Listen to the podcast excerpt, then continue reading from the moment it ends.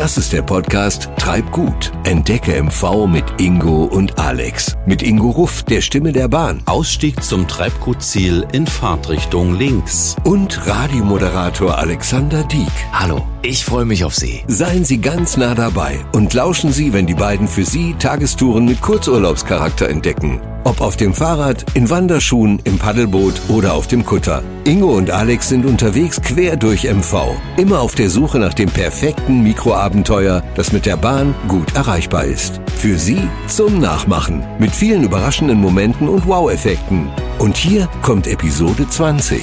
Seien Sie gespannt. Moin, liebe Seebären. Hallo, liebe Landratten. Und herzlich willkommen, liebe Alltagspiraten, die Lust haben auf ein kleines Abenteuer zwischendurch hier im hohen Norden. Wir laden Sie ein, seien Sie mit dabei auf unserer Tour heute und holen Sie sich Lust zum Nachmachen, wohin es auch immer geht heute. Da lassen wir uns ja jedes Mal aufs Neue von unseren Tourenplaner der DB Region Nordost überraschen und wissen nur, dass wir im Hanse Express RE1 sitzen. Also, um genau zu sein, wir sind in Rostock eingestiegen und fahren in Richtung Hamburg. Ja, und wir wissen, es wird eine ganz besondere Episode sein. Es ist eine Jubiläumsfolge, nämlich die 20. Treibgut-Episode. Ja, und sie wird ein Aufbruch zu neuen Ufern. Und da möchte ich Ihnen auf unserem Treibgutfloß einen dritten Mann vorstellen, der bei uns angeheuert hat. René Hausmann. Hi René, willkommen an Bord. Hey, hallo ihr beiden. René, zu dir muss man ja sagen, du gehst uns nicht aus dem Ohr, denn viele kennen dich wie Alex aus dem Radio. Und nicht nur das, Abenteuer erleben ist auch bei dir Beruf und Hobby.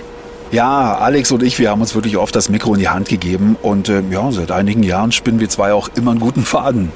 Ja, wir sind auch alte Radelkumpels, die schon so manchen harten Ritt gemeinsam gemacht haben. Was ich aber noch liebe, ist zum Beispiel auch mit meinen Kids mit dem gepackten Picknickkorb in die Bahn zu steigen, ganz früh morgens hin und abends wieder zurück. Das haben wir im Sommer oft nach Warnemünde gemacht. Ein Tag Ostsee, einfach mal so zwischendurch. Das ist wie Akkus aufladen mit Schnellladegerät. Auf einmal ist man wieder voller Power. Herrlich. Toll, dann verspreche ich dir, René, dass demnächst noch ein paar richtig spannende Treibguttipps dazukommen. Schön, dass du bei uns angeheuert hast. Ja, René, du wirst künftig hier der neue Mann an Bord, der Mann an Ingos Seite, denn mich lassen neue berufliche Winde in eine andere Richtung segeln. Ich gehe quasi mit zwei weinenden Augen von Bord, aber weiß sie in den allerbesten Händen von Ingo und natürlich auch René, mit dem ich auch seit über 15 Jahren rum, hätte ich beinahe gesagt, also umhertreibe. Ja, gut, dass wir uns nach Feierabend noch sehen. Ja. Aber ehrlich, ich bin total gespannt und freue mich wirklich wie Bolle auf die vielen schönen Dinge, die so viel Spaß machen, für Sie zusammen mit Ingo zu entdecken. So Jungs, jetzt haben wir genug geschwatzt, denn es ist schon längst eine Nachricht von unseren Tourenplanern reingekommen. Ja, lass mal hören. Ja, komm, hör mal rein. Guten Morgen, Jörg Werner hier von DB Regio Nordost. So Jungs, heute zeigt euer Hanse-Express-Kompass, wie ihr vielleicht ja schon gemerkt habt, ganz nach Westen. Euer Ziel ist die westlichste Stadt Mecklenburg-Vorpommerns. Ihr steigt im schönen Beutzenburg an der Elbe aus. Und warum Beutzenburg auch Fliesenstadt genannt wird, das bekommt ihr heute raus. Viel Spaß und Achtung, gleich geht's raus. Beutzenburg, klasse, war ich ewig nicht. Eine tolle Ecke an der Elbe. Na dann machen wir uns mal startklar. Also, ich bin bereit. Jungs, auf geht's. Ich freue mich. Juhu, juhu.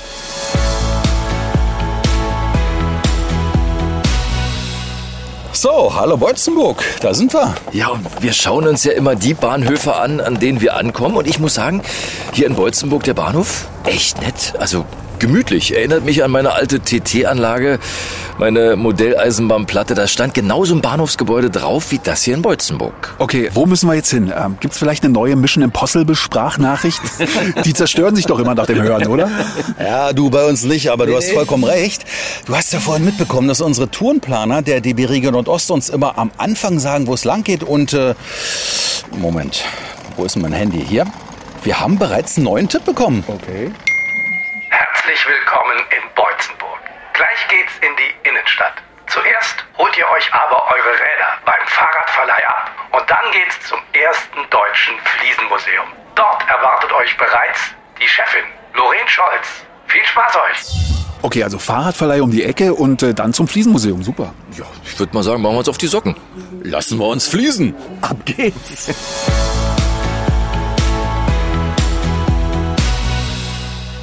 So, es waren jetzt gefühlte drei bis fünf Minuten zu Fuß. Wir sind jetzt hier bei Elbe E-Bike und unsere Pferde sind hier schon gesattelt. Ja, wir sind da heute zu dritt und äh, ich habe eine Idee. Wollen wir mal fragen, ob es hier ein Tridem gibt? Ingo, haben die hier bestimmt, aber ich glaube nicht, dass sie eins haben, was groß genug ist für deinen Sattelschoner. Ohne den geht's nicht. So, den haben wir drauf und ich würde sagen, wir können jetzt ganz vorsichtig losreiten zum ersten deutschen Fliesenmuseum. Los, Jungs. Ab geht's. jo.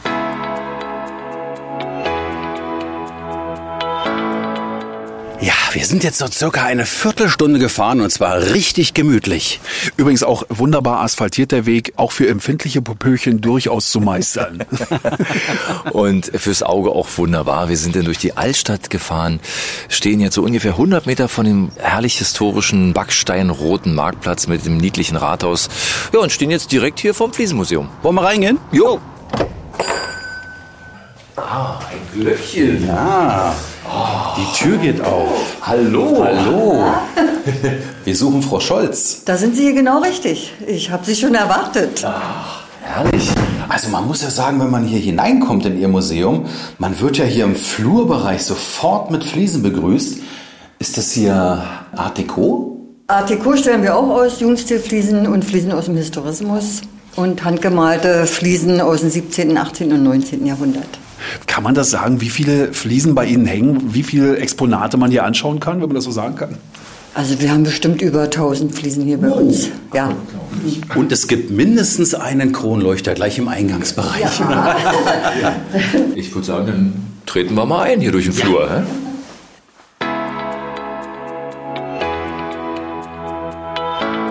Ja, also Frau Scholz, wenn man denkt, Fliesenmuseum, grüne oder gelbe, welche nehmen wir denn fürs Bad? Der ist hier erstmal völlig verkehrt, weil es geht hier um Kunst, wie wir sehen. Ja, also ein Kunsthandwerk. Ne? Und diese Gestaltung der Fliesen bedeutet immer, dass man viel Ahnung haben muss. Erstmal von den Materialien, von der Gestaltung, also eine Unterglasurmalerei oder eine Aufglasurmalerei. Und dieses schöne Wandbild ist eine Unterglasurmalerei in Kobaltoxid. Und der ganze Rahmen ist auch aus Keramik und es ist von Villeroy und Boch gemacht worden, 1880, für einen Schokoladenfabrikanten. Was können wir denn da drauf erkennen für ein Motiv? Das ist die Dresdner Langgalerie und das ist eine Rokoko-Szene. Da sind Damen drauf und Herren, die sich den Kakao bringen lassen von einem kleinen Jungen. Es sieht toll aus, wie ein unglaublich teures Gemälde, muss ich mal sagen. Und jetzt sehe ich, das Museum ist ziemlich verzweigt. Wo geht's denn jetzt hin? Jetzt gehen wir mal in den Nebenraum. Da finden wir die schönen Fliesen aus Beutzenburg. Beutzenburg und Fliesen. Wie kommt diese Verbindung zustande? Warum gehören Fliesen unbedingt nach Beutzenburg?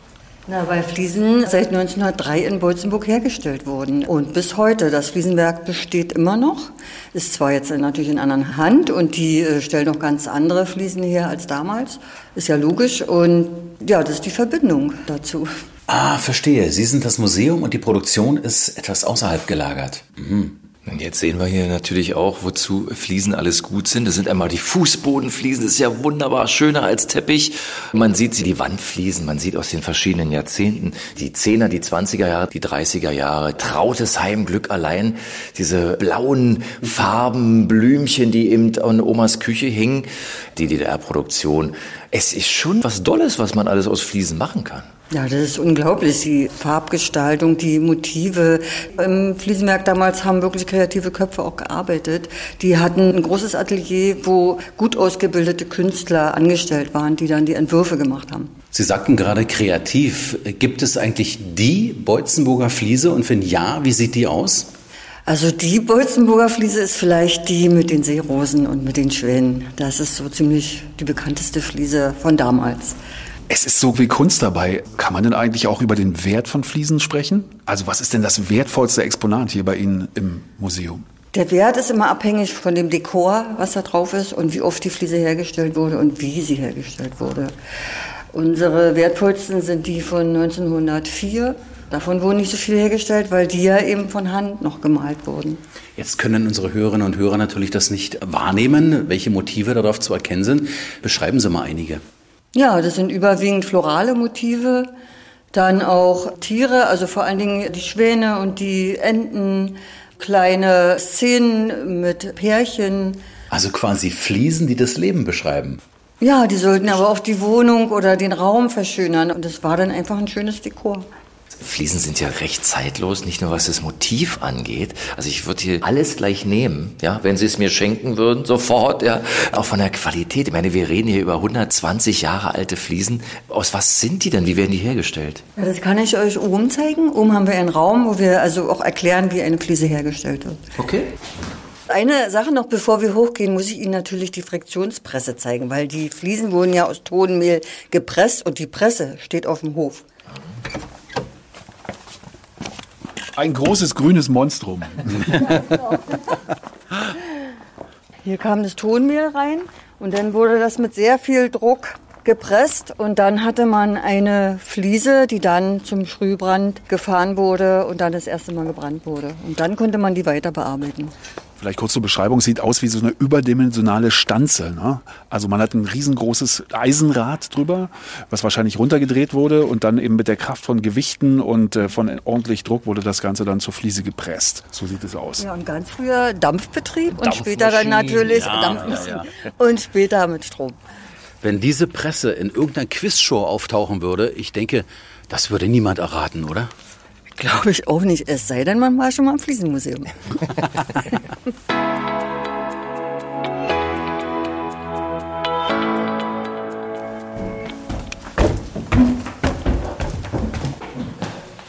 Ja, und schon sind wir drin im Raum.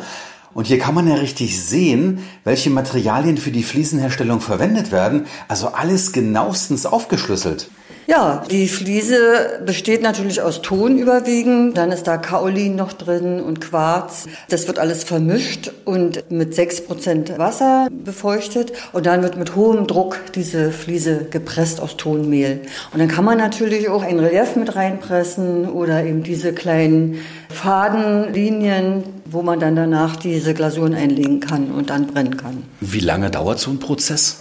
Also früher hat es schon drei Tage gedauert, bis so eine Fliese aus dem Ofen fertig verpackt war. Heute dauert es drei, vier Stunden. Wir sehen hier so viele unterschiedliche Motive, aber Sie selber haben ja auch Fliesen designt. Wie viele Motive haben Sie denn vielleicht schon designt? Große Augen? Das kann ich nicht sagen, das ist zu viel. Also ich habe ja mehr die Ausführungsarbeiten gemacht für meinen Vater. Also ich habe eben das Kunsthandwerk betrieben, habe gemalt, habe die Farbproben gemacht und die Entwürfe auf Fliesen gebracht. Und dann auch teilweise verlegt und alles an die Wand gebracht, verfugt, alles zusammen. Jungs, ganz kurz zwischendurch, ich habe ja hier mein Auge drauf gehabt, ich bin ja ein kleiner Klugscheißer. So, ja, und da habe ich was echt Tolles gefunden. Keramos lautet das griechische Wort für Ton, also Keramik und Griechisch, jetzt wisst ihr, woher es kommt. Ist Ihnen schon mal so ein ganz gutes, teures Werk, was nie runterfallen darf, mal vielleicht vom Tisch gerutscht? Ja, jetzt gerade bei dem Aufbau der neuen Ausstellung ist mir eine Fliese runtergefallen. Gleich, wenn man hier reinkommt, sieht man ja den Namen Lothar Scholz des Öfteren mal. Ich habe im Eingangsbereich diesen wunderschönen V gesehen, der mir auch irgendwie bekannt vorkommt. Und jetzt stehen wir hier vor einem Raum, wo Lothar Scholz der zentrale Mittelpunkt ist. Können wir mal reingehen? Er war ein ziemlich bekannter Fliesenkünstler, Baukeramiker, der viel in Berlin gearbeitet hat, aber auch dann in den letzten Jahren hier in Beutzenburg und sich ja auch verewigt hat mit vielen kleinen Kunstwerken an den Häusern. Wir wollen hier sein Lebenswerk würdigen und haben Fotos zusammengesammelt und Texte über ihn und über seine Kunst. Er ist Mitbegründer des Fliesenmuseums und das Haus trägt seinen Namen. Berlin. Sie haben es gerade erwähnt. Kommt mir daher der V da unten so bekannt vor? Kann das sein? Ja, der V, der ist im Tierpark Berlin zu sehen. Da hat mein Vater mehrere Bilder gemacht. Das Terrassencafé im Berliner Tierpark. Jetzt stehen wir aber vorm anderen Fliesenmotiv und zwar mit zwei Vögeln, die äh, wie Paradiesvögel aussehen. Der eine in Gelb, der andere ganz in Blau mit langen Schwanzfedern und sind total fasziniert, denn das, was wir hier sehen, man könnte auch denken, das äh, sieht schon aus wie eine 3D-Grafik. Ja, ist aber alles von Hand gemalt, nicht in 3D, plastisch gemalt unter Glasurmalerei. Das heißt also, dieses Motiv ist eine Nachbildung? Ja, er hat das dann nochmal fürs Fliesenmuseum gemacht und hat sich hier verewigt. Es hat eine Tiefe, als wenn man in den Wald, in den Dschungel hineinschaut. Das ist schon sehr berührend, was mit Fliesen geht. Wahnsinn. Also ich würde sagen, Nie wieder Raufaser, nie wieder tapezieren. Besser doch, man hängt sich so ein tolles Fliesenbild an die Wand. Hast du wirklich Raufaser in deiner Wohnung? Bald nicht mehr. Liebe Podcast-Hörerinnen und Hörer, das ist ein Aufruf. Kommen Sie vorbei, schauen Sie sich das an. Man steht davor und sagt nur, baff, wow, sowas möchte ich auch haben. Auch eine Fliesenbörse gibt es ja hier. Wie können wir uns das vorstellen? Treffen sich da hier Fliesenfans aus ganz Deutschland, kommen dann her, versteigern ihre Fliesen zum ersten, zum zweiten und zum dritten? Oder tauscht man da möglicherweise, man kommt ins Gespräch? Einmal im Jahr, immer Anfang September, findet die Sammlerbörse hier statt. Dann kommen Sammler aber nicht nur aus Deutschland, sondern auch aus Holland, aus Belgien, die dann ihre wunderschönen Sammlungen ausstellen, verkaufen, man kann sich die ansehen. Die reden ja auch nur über Fliesen, also gibt es überhaupt kein anderes Thema. Die Fliesensammler sind einfach verrückt. Was gibt man denn für eine Fliese aus? Also darf man das verraten? Ja, es gibt Fliesen, die kosten so an die 1000 Euro. Eine Fliese. Oh. Ja, je nachdem, wie alt sie ist, wie interessant sie ist, ja. wer die gemacht hat. Liebe Frau Scholz, dann bedanken wir uns für die großartige Führung. Wir sagen Raufasertapete den Kampf an und äh, sind jetzt hier soweit fertig. Wo geht's jetzt für uns eigentlich hin? Sie wissen es doch, oder? Also Sie müssten jetzt auf den Marktplatz gehen. Da steht ein wunderschönes Rathaus und da wartet Sigrid Schreiner auf Sie. Das ist unsere Kräuterhexe hier in Bolzenburg. Das heißt, wir können etwas erwarten, ja? Mhm, ja, können Sie. Dann gehen wir ja einfach vor die Tür rechts ja. raus und dann sind wir ja da. Ja, dann sieht man schon das Rathaus. Hm? Genau. Herzlichen Dank. Ja, bitteschön. Und lassen Sie sich mal wieder sehen hier im Museum. Spätestens zur Fliesenbörse. Ja.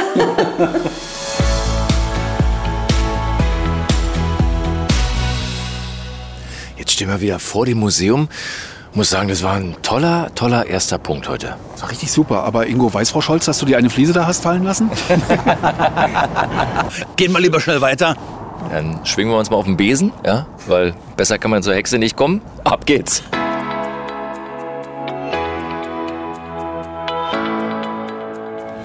Okay, eine echte Hexe. Also ganz ehrlich, ein bisschen Muffe habe ich schon, ja. Ja, jetzt gucken wir mal. Nee, das ist blond.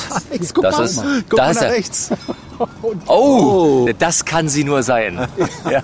Rote Haare, Bollerwagen. Nein, wen sehen wir da? Das sind ja Männergesichter. Aber Ja. lachende Männer mag ich gerne. Ich bin die Sigrid mit IE, natürlich von Sieg und bin eine waschechte Kräuterhexe. Haben wir die richtige getroffen? Ja, rote Haare, ein äh, dunkles Gewand, ein Besen dabei, dazu noch allerhand Zeugs auf dem Bollerwagen drauf. Das verspricht ein interessantes Erlebnis zu werden. Wir stehen ja jetzt hier vor dem Ja, Rathaus. aber ihr steht nicht vor, neben dem Rathaus. Wortwörtlich die deutsche Sprache benutzen, den Beweis bist du am richtigen Tor. Ja, gleich eine mitgegeben, ja. Zacker. So muss das, so muss das, genau. Gut, was machen wir denn jetzt hier? Ja, Neben also dem Rathaus. Richtig, aber wir wollen einmal unter die Waage der Gerechtigkeit gehen. Denn dann stehen wir wirklich vor dem Rathaus. Was heißt denn das, Waage der Gerechtigkeit? Das hatten wir früher schon. Man hat die Gerechtigkeit der Menschen einfach mit Gold aufgewogen. Und weißt du, die meisten haben verloren. Denn was ist schon Gerechtigkeit? Denn Ehrlichkeit gibt es ganz selten. Aber ich kann von mir sagen, dass ich oft ehrlich bin. Außer mit mir selbst. Da bin ich nicht ehrlich. Denn eigentlich bin ich noch ganz, ganz jung. Das sieht man. Also gehen wir los. Dann gehen wir mal los. Wir gehen einfach mal los.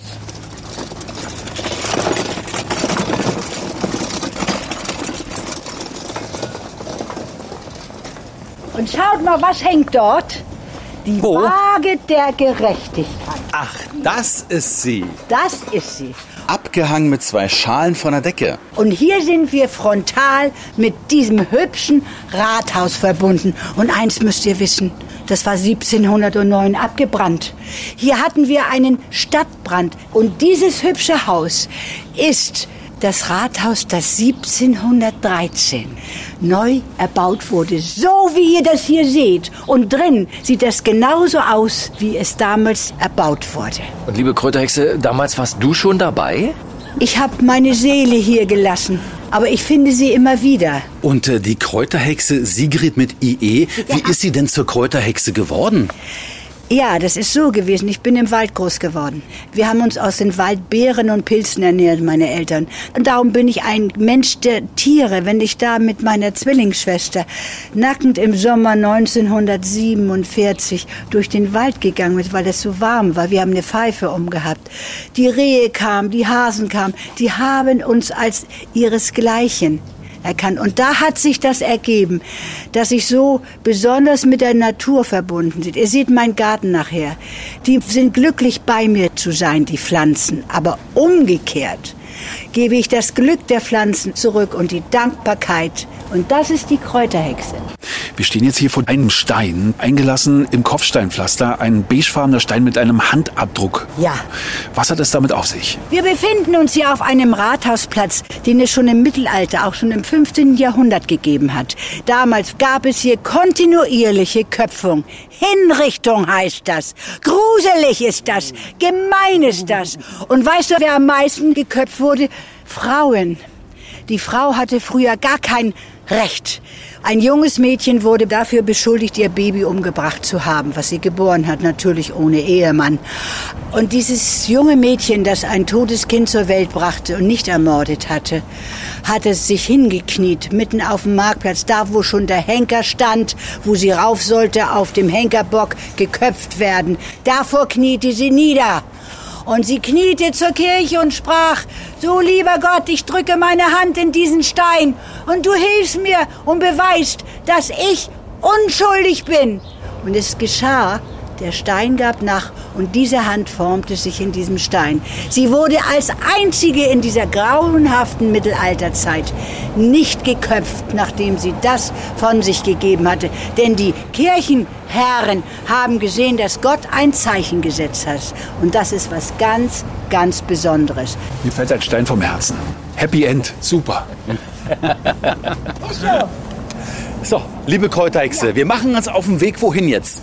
Ihr folgt mir ganz unauffällig.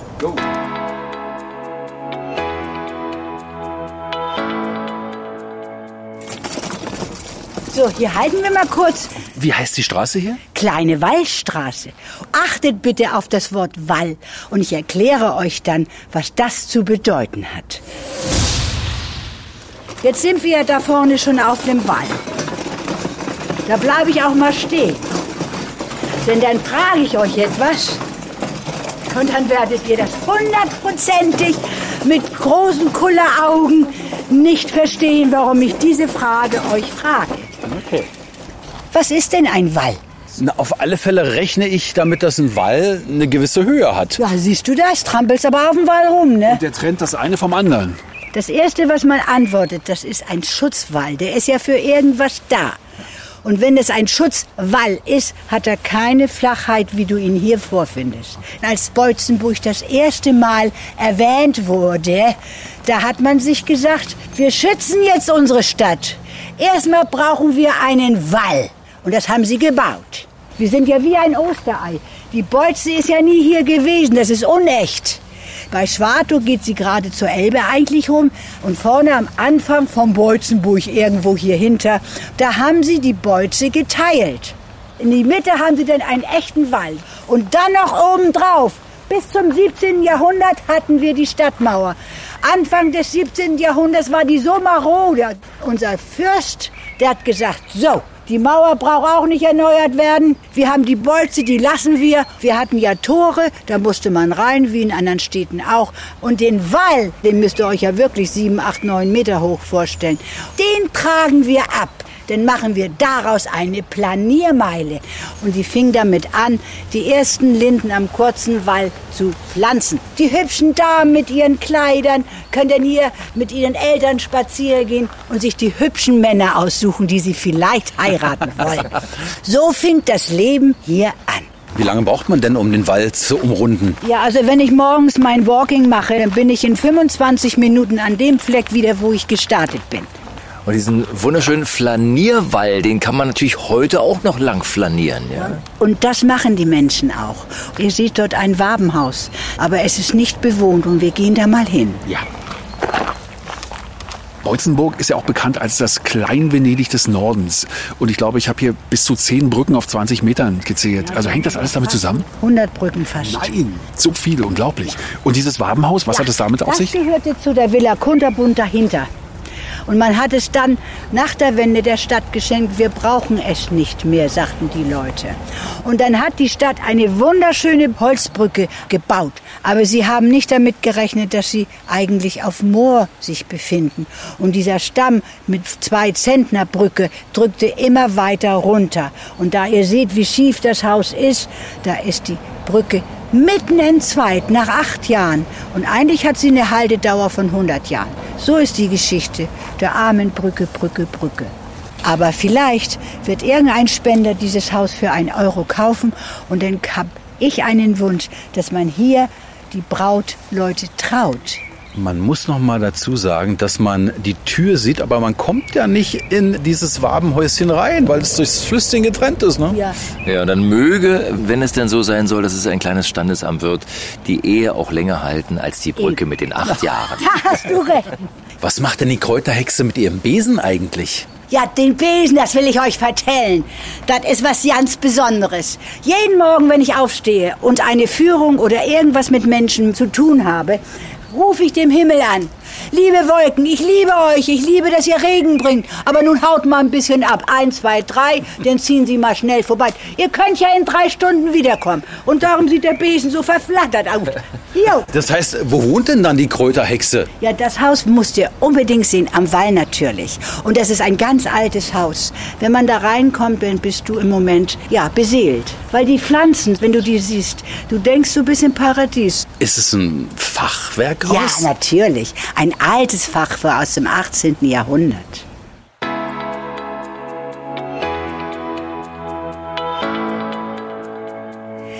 Ich muss euch mein Traumhaus, mein Märchenhaus zeigen. Kommt doch einfach mal rein. Gerne. Danke. Auf geht's in eine andere Welt. Ja, auch ein schönes Fachwerk. Herzlich willkommen steht an der Tür. Das ist mein Reich.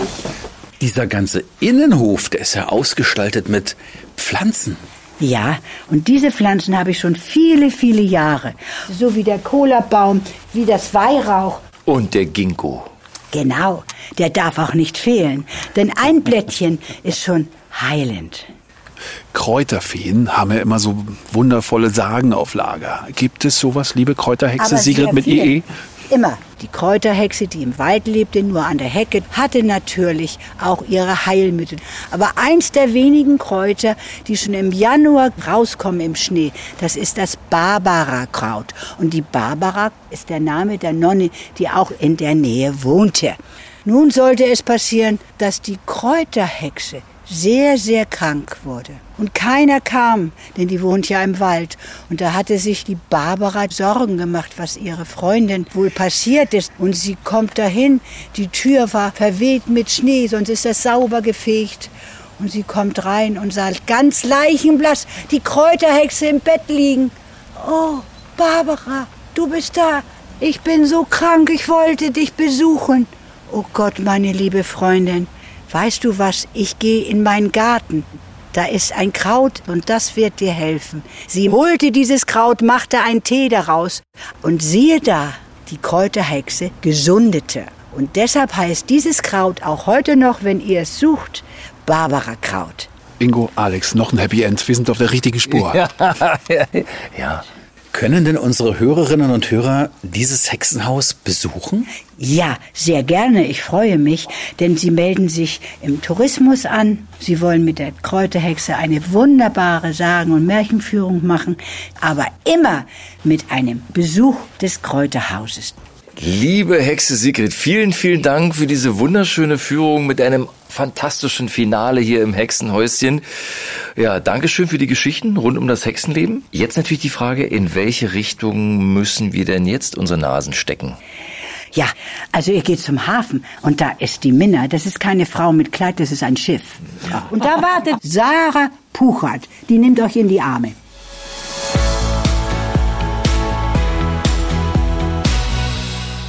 Jungs, ein schöner Ausflug heute mit euch. Es ist vor allem eine schöne Kombination aus Radfahren und äh, Stadtwandern. Genau, also Stadtwandern. Wir sind ja vom äh, Kräuterhexlein jetzt losgefahren durch die Stadt. Kopfsteinpflaster, Backstein, Fachwerkhäuschen, so niedlich. Jedes Häuschen für sich. Dann stehen kleine Bänke davor, Blümchen gemacht, kleine Biergärten. Also das ist eine Stadt, in die man sich sofort verliebt. Übrigens, eine Straße fand ich besonders schön, die wir mit dem Fahrrad durchgefahren sind. Das ist die große Wallstraße. Hat mir gefallen. Das ist so verwunschen und einfach so schön anzusehen, wie toll dieses Kleinod ist.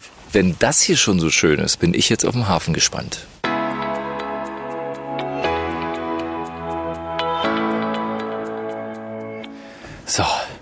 Jetzt sind wir da im Hafen und die Minna steht vor uns. Ein Riesenschiff, würde ich sagen. Vor allem sehr lang. Ja. Oh, es schaukelt.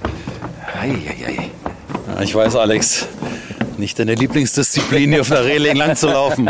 Doch, doch, doch. Ei, ei. Guck so. mal, was hier dran steht. Konzerte, Ausstellung, Theater. Partys, Werkstatt. Ja, gut. Ah, sind wir mal gespannt. Ein Kicker. Ja, wir gehen schon rein in das Schiff. Die Tür ist offen. Och, sieht das gemütlich aus. Das sieht aus wie so ein kleiner Konzertsaal oder wie so ein Clubschiff. Ja. So, jetzt suchen wir mal jemanden.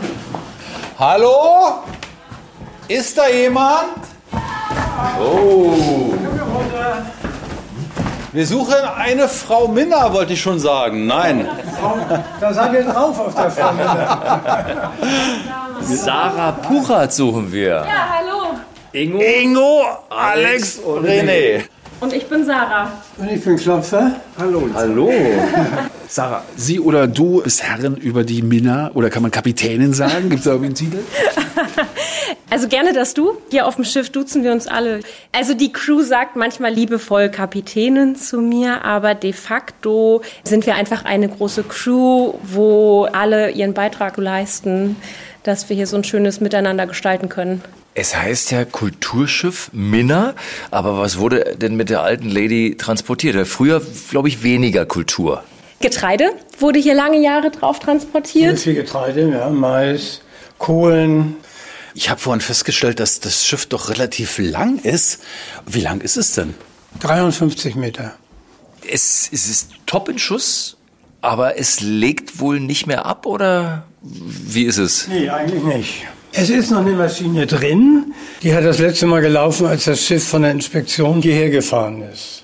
Also das Schiff sieht ja aus wie ein richtiges Eventschiff. Was macht er denn alles hier?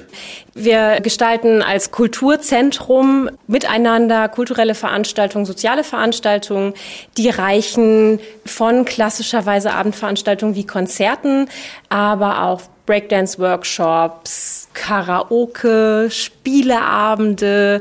Wir versuchen dann ein ganz buntes Programm zu gestalten, um jedem Menschen in Beutzenburg da auch einfach mal was bieten zu können, wo er sagt oder sie sagt, ich habe Lust dahin zu gehen, ich habe Lust, andere Menschen zu treffen, kennenzulernen, schönen Abend miteinander zu verleben. Hast du da für uns ein Beispiel? Wir sind ganz stolz auf unsere Reihe Minna singt.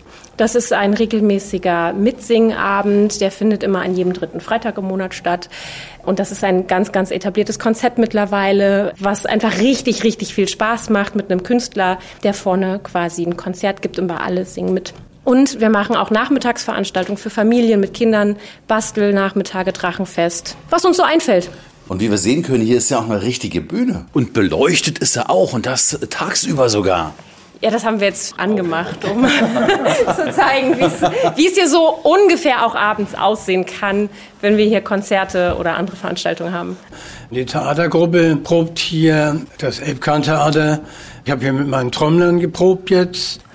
Also hier mischt sich eben Altes mit Neuem und ähm, Museum mit gelebter Kultur immer wieder. Ja, wie man sieht, kann man hier viele Bilder erkennen im Kulturschiff Minna. Aber das sind ganz besondere Bilder. Ja, das sind sie. Das sind Fotos, die Tage der Schließung der Elbewerft dokumentieren, hier in Beutzenburg. Und die sind auf Beutzenburger Fliesen gebrannt. Ja, und ich klopfe da einfach mal ran. Wir sind eben ganz froh, dass wir diese Ausstellung jetzt hier auf diesem Schiff haben, weil damit auch die Minna ihrer Funktion als Museumsschiff gerecht werden kann. Was ich noch gar nicht gefragt habe, er sieht ja noch gut an Jahren aus. Wie alt ist denn der Kahn, hätte ich beinahe gesagt, die Minna? Über 100 Jahre alt, hier in Beutzenburg gebaut. Und das Schiff war kleiner. Das ist zweimal verlängert worden. Das kann man hier auch sehen. Da, wo die Nietung aufhört, das ist der alte Teil, wo das Geschweiße kommt, das ist eingesetzt später. Und das hatte auch keinen Motor am Anfang. Es war nur ein Schleppkahn. Ich denke mal, es wurde ordentlich angebaut wegen der Matrosenwohnung. Die können wir uns ja vielleicht mal angucken, oder? Die Matrosenwohnung können wir euch gleich zeigen. Die ist tatsächlich noch ein richtig schönes Museumsstück, worauf wir sehr stolz sind. Ja, dann zeigen wir euch die mal. Da müssten wir einmal die Treppe hoch und außen rum. Alex wollte schon wieder zur Bar. ich, irgendwas zog mich. Das Leben fand ja auf dem Schiff primär draußen statt. Und so war auch der Eingang in die Kajüten nur über außen zu erreichen. Ihr könnt euch entscheiden, ob ihr einmal über dieses Gatter klettern wollt oder ob ihr hier drunter durchducken und an der Wand entlang wollt. Wir sind sehr sportlich, das heißt, Ihr klettert übers Geländer. genau. Fallen einmal. Okay. Ja, bitte fallt nicht ins Wasser. René ist schon drüben. Okay, kommt einmal alle auf die Seite. Okay. Dann müsst ihr den Kopf einziehen. Ja, machen wir. Das ist ja eine kleine Einstiegsluke. Ja, da musste man sich anpassen an die Gegebenheiten. Ihr riecht den Duft der 60er und schaut einmal bitte rein. Ihr dürft euch einmal komplett austun. Oh ja, es riecht na angenehm, hat einen anderen Namen. Ja. Bitte Schuhe anlassen, damit Sie Wir gehen mal rein. So. Ja, guck mal. Kühlschrank, Herd, Waschbecken. Alles, was man braucht. Also ich sag mal, es duftet wie Zelt, was man im letzten Sommer nass eingepackt hat. Plus Tonbeutel. Ja, aber also man kann stehen. Es ist so 1,80 hoch, würde ich mal sagen. Na, du kommst aber an deine Grenzen von der Höhe her, Alex. Ja, aber weiß ja nicht, Matrosen waren ja vielleicht eher so klein, Ingo. Naja. Eine kleine Nasszelle gibt's da drüben auch noch mit einer Pumpe, damit man das Wasser auch hochkriegt. Hey. Die Wände entsprechend verschalt mit äh, Holzplatten. Sprelakat. Mini-Apotheke, guck mal. Schränkchen oben. Oh, nichts kaputt machen hier. Nur eine Aspirin drin. Alles, was man braucht. Und Achtung, stolpert nicht, es geht noch weiter runter. Oh, Ihr könnt einmal noch das Schlafzimmer betreten und den Wohnbereich. Einmal auch wieder Kopf einziehen, Treppe runter. muss man sich umdrehen beim Im Runtergehen? besten Fall ja. Okay. Eine richtig schöne Koje. Zwei Betten. Und René macht sich schon bequem hier. Also ich passe hier gerade so rein. Ist knochenhart das Bett. Und ich glaube, wenn der vor allem schnarcht, äh, dann hast du hier keine ruhigen Nächte. Also in so einem kleinen Zimmerchen. Aber eigentlich doch gemütlich, finde ich. Muss ich wirklich sagen. Mal gucken, was dahinter ist. Ah, hier ist noch ein Garderobenschrank hinter dem Bett. Hier haben halt regulär zwei Matrosen bzw. Matrosinnen drin gewohnt. Also es ist auch eine Matrosin, von der wir wissen, dass sie ungefähr sechs Jahre auf dem Schiff mitgefahren ist. Und die hat uns auch letztens erzählt, die haben ja teilweise auch mit vier Mann dann auch mal Party gemacht. sie meinte, sie weiß nicht mehr, wie sie hier geschlafen haben, aber es hat funktioniert. Ist es tatsächlich so gewesen, dass früher in jedem Hafen äh, die Matrosen immer eine andere hatten, wie er so, wenn man mal Freddie Quinn glaubt in seinen Songs? Ich würde sagen, das wissen nur die Matrosen. Oh, Das war billige Aufschneiderei. ja, genau. Also wahrscheinlich wird dieses Geheimnis nie gelüftet werden. ne? okay. Ich weiß ja nicht, wie viele Tage, Wochen man hier drauf sein musste, aber man kann es sich schon einrichten hier. Also finde ich mit einer kleinen Nachttischlampe zum Lesen. Und aus diesem Lautsprecher kam der Schiffsfunk? Da hat der Kapitän gerufen, ja. Ingo, antreten! Aufstehen vorher. Ja. Aufstehen. Ja? Ist Zeit jetzt so um 10 nach 9. Sehr, sehr schön. So, dann geht's wieder hoch. Also wenn man hier zu viel Schwung hat, dann ist man im Wasser, ne? Jetzt haben wir ja fast alles gesehen, oder? Naja, sehen ist ja nicht alles, machen ist die Hauptsache. Und wenn ihr wollt, könnt ihr auch einmal mitmachen. Oh, Wir haben nämlich eine kleine Überraschung für euch vorbereitet. Einen kleinen Trommelworkshop. einen was bitte? Einen Trommelworkshop. Dann könnt ihr mal sehen, wie es so ist, auf der Minna mitzumachen. Einmal im Leben auf die Pauke hauen. Machen wir. Sehr schön. Na gut.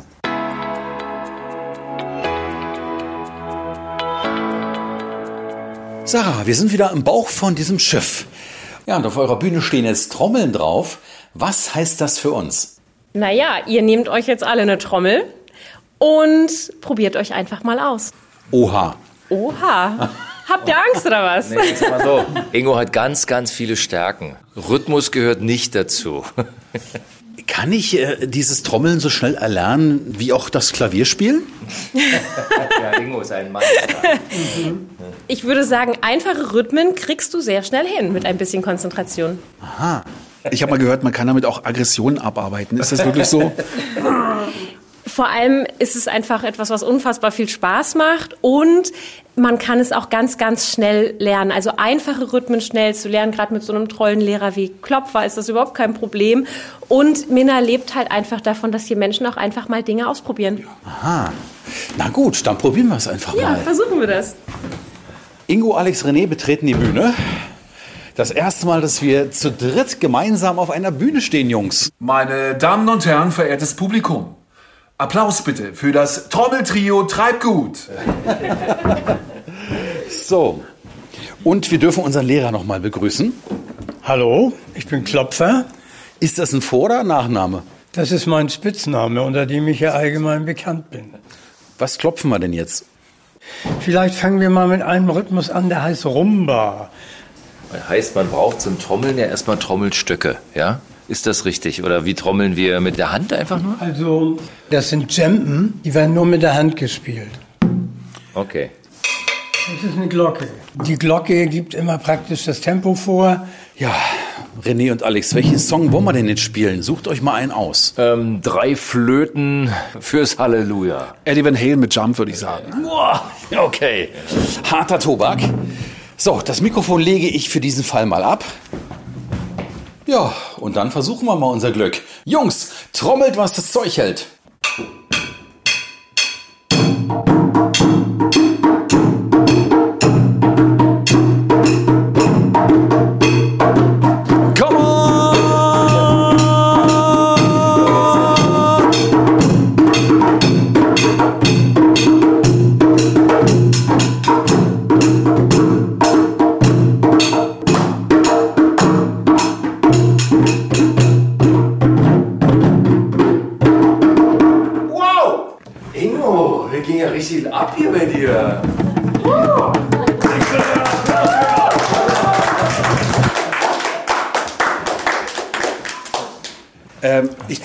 Dass dieser Kahn schon schlimmere Töne gehört hat. Habt ihr gut gemacht? Ich glaube, der einzige Unterschied zu Eddie Van Halen war, dass er danach irgendwie mit seiner Gitarre mal von der Bühne gesprungen ist und wir hier brav auf der Bühne gestanden sind. Ich bin gesprungen, es war keiner da, der mich fangen konnte. Das war doch bloß das Vorkonzert. Also das Richtige kommt doch noch. Die Frage ist, haben wir das Zeug, um engagiert zu werden? Da müssen wir mal die Sarah fragen. Also ich würde sagen, mit Leidenschaft und eurer guten Laune reißt ihr jeden mit. Klang das überzeugend? Verzeiht man auch fehlenden Rhythmus, habe ich jetzt noch rausgehört aus der Antwort. Jungs, wir sollten die Band wieder zusammenholen. Ja, genau, wir brauchen die Band, die Band. Nee, hat echt viel Spaß gemacht. Und jetzt muss ich erstmal wieder so ein bisschen abtouren. So, wer hat die Kasse gemacht? Wie sieht es aus mit der Gage? Wir gehen gleich mal rum hier. Ja, wir machen auch viele Hutkonzerte tatsächlich. Das mögen die Menschen sehr, weil wir ja auch ein Programm machen wollen, womit wir junge Leute erreichen, die vielleicht noch nicht so viel Geld haben oder von ihrem Taschengeld dann einfach mal kommen. Die sollen nicht dazu verpflichtet sein, einen großen Eintritt zu bezahlen. Und deswegen sagen wir ganz oft, Hutkonzert, jeder gibt, was er kann, was er möchte und soll halt einfach eine schöne Zeit hier verleben. So, unser Konzert haben wir gegeben und jetzt ist es ja eigentlich Zeit für einen kleinen Schluck an der Bar. Moment mal, ja, wir müssen erst mal abklären, wo es für uns hingeht. Ich frage mal vorsichtig bei der Kapitänin nach. Sarah, wo ist unser nächster Stop? Ich empfehle euch die Freiluftausstellung Einflussreich und da habe ich schon mit der Simone Schneider telefoniert, die wartet da oben da gleich auf euch. Ihr seid ja mit dem Fahrrad unterwegs.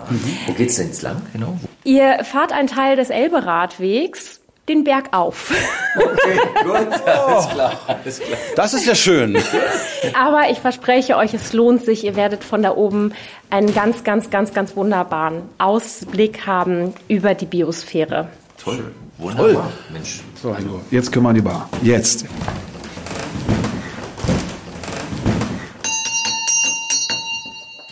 So, Jungs. Echte Musiker trinken nach ihrem Auftritt was. Und echte Seebären erst recht. Oh, dann Prost. Dann Prost, Prost, ne? Männer. Hopp, hopp, in den Kopf.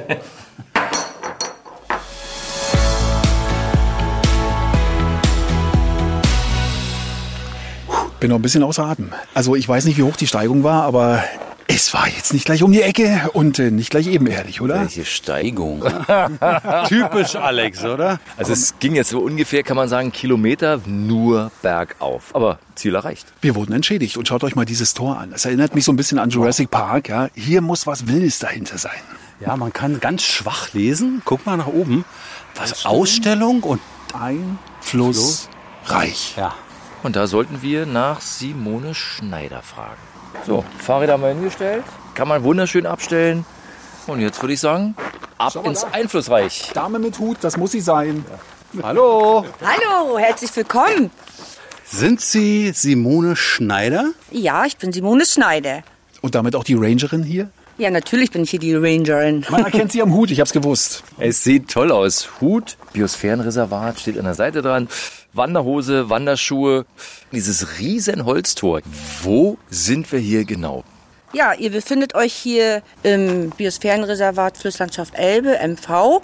Und hier ist das Eingangstor der Freiluftausstellung Einflussreich. Also beeindruckend ist es, wenn man denkt, ach, warum muss denn das Tor so hoch sein?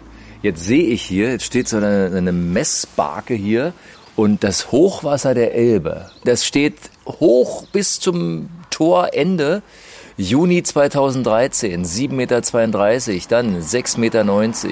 Ein Wahnsinn, was in den letzten Jahren für ein Riesenhochwasser. Also wir würden jetzt wahrscheinlich mitten im Hochwasser stehen und noch drei Meter Wasser über uns. Nein, wir sind hier 30 Meter über NN. Das ist ja eben eine Ausstellung und ein Beispiel. Was werden wir jetzt sehen? Es gibt hier zum Thema Hochwasser einen Mitmachpfad, wo man viel lernen kann, sich informieren kann. Mitmachfahrt, ja? Das heißt, Ingo, auch du musst Ja, mitmachen. ja, immer gerne. So wie gerade beim Kommen. Bisschen mehr Action, ja? So, dann gehen wir jetzt mal rein. Hier sind so verschiedene Stelen. Das sind immer nur kurze Aussagen. Und zwar steht hier dran, einer, Einer für für alle. alle. Das kenne ich irgendwoher. Alle für einen. Das ist ganz wichtig, gerade zum Thema Hochwasser. Oder hier das nächste Schild, Natur ist mir wichtig, Natur brauche ich nicht. Denkstoff. Denkstoff, richtig. Wie viele Kilometer Deichstrecke gibt's denn? So Pi mal Daumen. Also im Bereich des Biosphärenreservats Flusslandschaft Elbe MV, wir haben weit über 100 Kilometer Deiche. Und das Interessante, das UNESCO-Biosphärenreservat Flusslandschaft Elbe, es streckt sich über fünf Bundesländer. Mecklenburg-Vorpommern, Schleswig-Holstein, der Niedersachsen, Sachsen-Anhalt und Brandenburg. Okay, das muss jetzt die Freiluftausstellung sein. Das sind Schautafeln, blau, jeweils Räder dran, um irgendwas zu verändern. Vermutlich Jahreszahlen, Wasserstände. Hier können Sie zwischen den vier extremen Hochwasser Vergleiche ziehen. Zum Beispiel, ich habe jetzt 2002 eingestellt. Da war der Pegelstand auf 6,45 Meter. Deichbrüche gab es 21. Insgesamt evakuierte Menschen 300.000 und 21 Todesopfer. Und die Gesamtschäden 2002 beliefen sich auf 11,6 Milliarden Euro. Also kann man festhalten, man erfährt hier, wie ein Hochwasser entsteht, wie dramatisch teilweise die Hochwassersituation in den letzten Jahren war, was das Hochwasser mit der Region gemacht hat. Ja, Was ich total schön finde, ist, mit Kindern hierher zu gehen. Man kann so in so viel Rädchen drehen und Knöpfe drücken und da selber was gestalten und lernen. Also sehr anschaulich gemacht, muss ich sagen, anhand dieser Schau- und Mitmachtafeln. Und wenn wir weitergehen, da sehen wir, ein Film. hier steht Hochwasser entlang der Elbe. Von wann ist dieser Film? Von 2002. vollkommen überblödet. Was sich dort abgespielt hat, das kann man sich nicht vorstellen. Jetzt haben wir gerade gesehen, also bis an die Decke ist unsere Wohnung abgesoffen. Also alles im Bild und Ton festgehalten, kann man sagen. Und in den verschiedensten Gebieten, ne? ganz Deutschland an der Elbe. Ja, Hier sehen wir ja, wie viel Kraft Wasser hat und wie zerstörerisch das auch sein kann. Wenn man das sieht, bekommt man jetzt noch Gänsehaut, oder? Ja.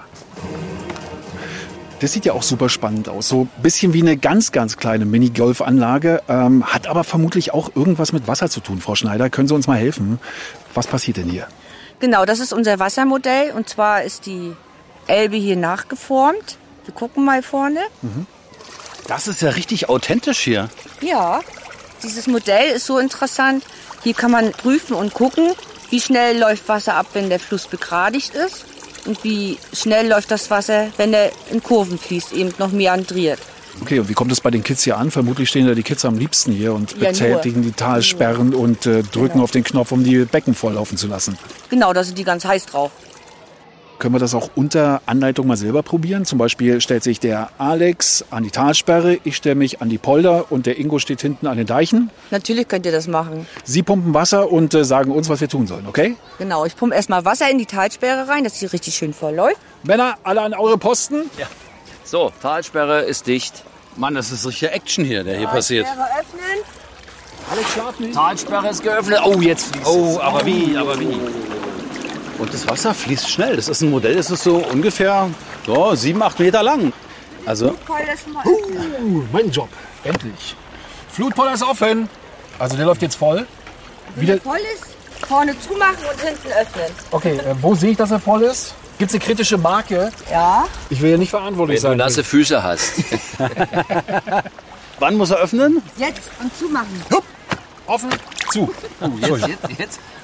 Ja, super. Ja, So, jetzt Überflutung. Was soll ich mit den Deichen machen? Frau Schneider, helfen Sie uns. Oh, beide? Ja, Oh. das ist ja die Deichrückverlegung, Also ein Sammelbecken für Wasser extra. kann man so sagen. Okay, damit man sich das vorstellen kann. Und dann geht's weiter, hier Richtung Unterelbe. Und plötzlich kommt da ein Abfluss. Wie im wahren Leben, ja. Das ist ja wie eine große Badewanne hier. Also ein sehr, sehr tolles, authentisches Modell. Das kann ich mir vorstellen, dass hier die Kinder sagen, können wir das nochmal machen? Aber ich muss sagen, das macht nicht nur Spaß, sondern es erklärt sich auch von selbst, dieses Modell dann hier, wenn man das Wasser fließen lässt. Und das soll es ja sein. Aber Jungs, man muss sich da auch auf jeden verlassen können. Ne? So eine Schlamperei hier wie gerade eben, das geht nicht immer. Ja, natürlich, natürlich. Fand ich, ich fand dich ganz ehrlich, beim Polder fand ich, da war noch Luft oben drin. Ich habe auf das Signal gewartet. Ne? Auf das Signal gewartet. Aber ich denke, wir haben es einigermaßen hinbekommen. Also mit uns wäre Beutzenburg Sicher. sicher. Ja, leicht gesagt immer, ne? Schön. Es geht noch weiter, sehe ich gerade. Wo geht's denn da hinten Hier haben hin? wir noch ein Infopavillon. Steht groß dran. Und dann betreten wir mal die ovale Oase hier. Ein Riesentablet. Lasst uns zocken, Jungs. Was kann man hier erleben? Was wird hier gezeigt? Es ist ein riesengroßer Touchscreen vermutlich, auf dem eine Landkarte zu sehen ist, animiert. Was erlebt man hier? Ja, das ist unser Biosphäre-Pad und wie ihr hier seht, sind da überall Orte eingezeichnet mit ganz, ganz vielen Informationen. Und ich drücke jetzt mal zum Beispiel Kirche Blücher. Ja. Da können wir jetzt genau sehen, oh, was können wir da alles entdecken. Die hat einen ganz tollen Kirchturm und man hat einen richtigen weiten Blick bis nach Naumburg fast hin. Ja, das war erst interaktiv, aber jetzt geht's zum Aussichtsturm. Da kommt dieser riesengroße Wow-Effekt.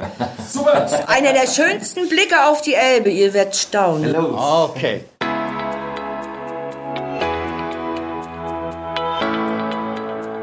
Oh, hier geht's eine Treppe hoch. Oh, der Blick geht erstmal weit und er geht weit, der Blick. Mamma mia. Ist das ein Blick? Ist das ein Blick? Wunder, wunderschön. Wie nennt sich denn jetzt dieser Turm, auf dem wir hier stehen? Das ist der Elfkieker. Wie bitte? Elfkieker. Pladitsch. Elf, ne? Wie hoch ist dieser Turm in etwa? Der Turm hat fünf Meter. Das heißt insgesamte Höhe? Ja, 35 Meter kann man sagen. Sieht höher aus. Sieht höher aus. Mhm. Ich habe ja gesagt, es einer der schönsten Blicke auf die Elbe. Und zwar, als wenn die auf uns zukommt. Stimmt, die fließt tatsächlich in mehreren Kurven direkt auf uns zu. Ja, Also von mir gibt's erstmal nochmal ein ganz dickes Doppel-Wow. Ja, also man schaut hier ganz weit ins Wasser rein. Ja, wie weit kann man denn hier erstmal schauen? hinter dem Deich, da ist ja schon Niedersachsen. Linke Hand sehen wir die Skyline von Beutzenburg. Da drüben, da hinten, ist das die Minna, die man von hier Das aus ist sieht? die Minna, ja. Ja, da waren wir auch gerade. Okay. Und wenn wir jetzt hier auf die ehemalige Werft schauen, das ist das sogenannte Beutzewasser. Ne? Beutzenburg, Beutze. Man ist wirklich sprachlos. Man steht hier oben und kann es gar nicht fassen, was die Natur hier so zu bieten hat. Man fühlt sich hier so klein. Also ich empfehle jedem, sich das unbedingt anschauen zu müssen. Also man ist ehrfürchtig vor der Natur und möchte am liebsten niederknien. Das hat er toll gesagt. Also das, was wir vorhin da gesehen haben am kleinen Modell, sieht man hier in groß. Genau.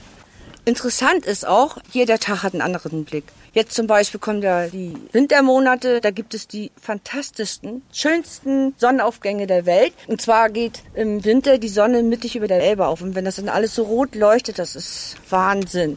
Apropos Winter, gehen Sie eigentlich in den Winterschlaf oder welche Aufgaben haben Sie dann? Ja, Im Winter haben wir auch die verschiedensten Aufgaben. Die Wasservogelzählung und auch im Bereich der Bildung machen wir ganz viel. Wir haben 38 Bildungsprogramme und im Winter bietet sich an, auf den Spuren des Bibers zu gehen, weil man da richtig viel sehen kann, ganz viele Knabberspuren, vielleicht auch mal eine Burg. Wenn sie lieb sind, die Kinder, zeige ich auch mal eine Burg. Ja, und Radfahrer sehe ich auch auf dem Elbteich. Das ist übrigens der beliebteste Radweg, der Elbe-Radweg, geht hier lang. Und das Schöne ist, auf der mecklenburgischen Seite kann man oben auf den Deich fahren. Jungs, ich kann euch sagen, ich bin tatsächlich jetzt mit meinen Gedanken runtergekommen. Mir bläst gerade der Wind so schön ins Gesicht. Ich möchte auch nichts mehr sagen. Einfach nur diesen Augenblick genießen.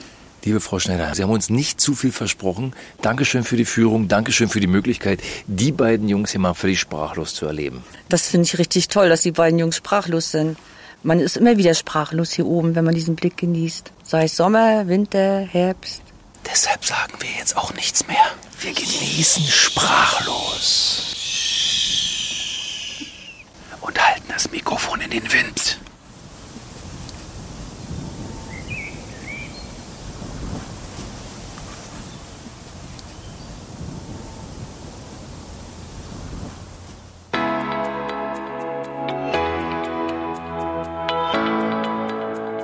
Boah, das muss man erstmal sacken lassen, oder? Was für ein Ausblick. Also sowas erlebt man wirklich nicht alle Tage. Also ich glaube, im zweiten Leben werde ich Ranger. Ja, jetzt sind wir aus dem kleinen Kurzurlaub auf dem Elfkicker zurück, wieder am Holztor am Eingang. Ja, und wo geht's jetzt hin, Ingo? Ja, das kann ich euch sagen, Jungs, denn unsere Tourenplaner der DB Region Nordost haben sich nochmal gemeldet und das hören wir uns einfach mal an. Männer, ich hoffe, dass ihr einen tollen Tag hattet mit vielen Insider-Tipps und Erlebnissen. Unser ganzes Team wünscht euch eine gute Rückfahrt und sagt Tschüss. Bis zum nächsten Mal in Mecklenburg-Vorpommern. Na dann, rollt gut. Na gut, ähm, dann nehmen wir das mal wörtlich und rollen erstmal mit eigener Muskelkraft unsere Fahrräder zurück zur Ausleihe. Los, Jungs, auf geht's. Ich fahre schon mal vor und ihr werdet mich garantiert nicht einholen. Oh.